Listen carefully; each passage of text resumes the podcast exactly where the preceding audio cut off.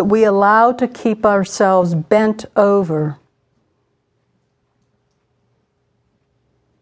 Jesus will be there for us and risk with us in our pain, just as he did with the crippled woman. I'm going to read from the Revised Standard Version. Now, he, Jesus, was teaching in one of the synagogues on the Sabbath. And there was a woman who had had a spirit of infirmity for 18 years. She was bent over and could not fully straighten herself. And when Jesus saw her, he called her and said to her, Woman, you are freed from your infirmity. And he laid his hands upon her, and immediately she was made straight and she praised God.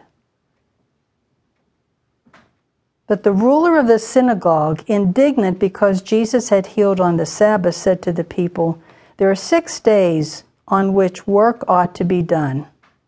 Come on those days and be healed, and not on the Sabbath. Then Jesus answered them, You hypocrites! Does not each of you on the Sabbath untie his ox or his ass from the manger? and lead it away to water? And ought not this woman, a daughter of Abraham, whom Satan bound for eighteen years, be loosed from this bond on the Sabbath day? And as he said this, all his adversaries were put to shame, and all the people rejoiced at the glorious things that were done. You sitting here are holy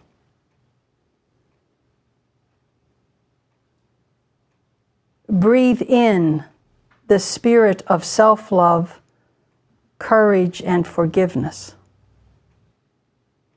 We want honestly to face the people, situations, or things that keep us bent over. Help us to trust in healing, peace, and empowerment. Breathe in deeply the Spirit of Jesus. Relax your feet and your ankles, your stomach, your arms. Let your breathing be deep and slow. Move your shoulders. Just relax. Place yourself in the crowd that has gathered in the synagogue and watch Jesus as he looks around at all the people.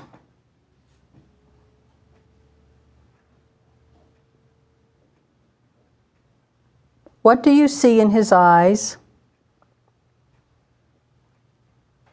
Let your eyes stop and rest on the woman who has struggled to look at him from her bent form.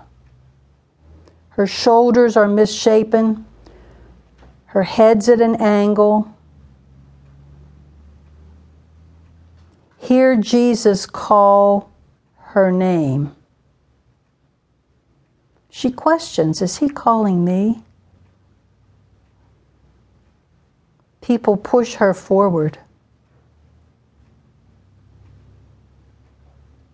She stops before Jesus, who places one hand on her humped shoulder, and with the other he cradles her chin. Her face is expectant.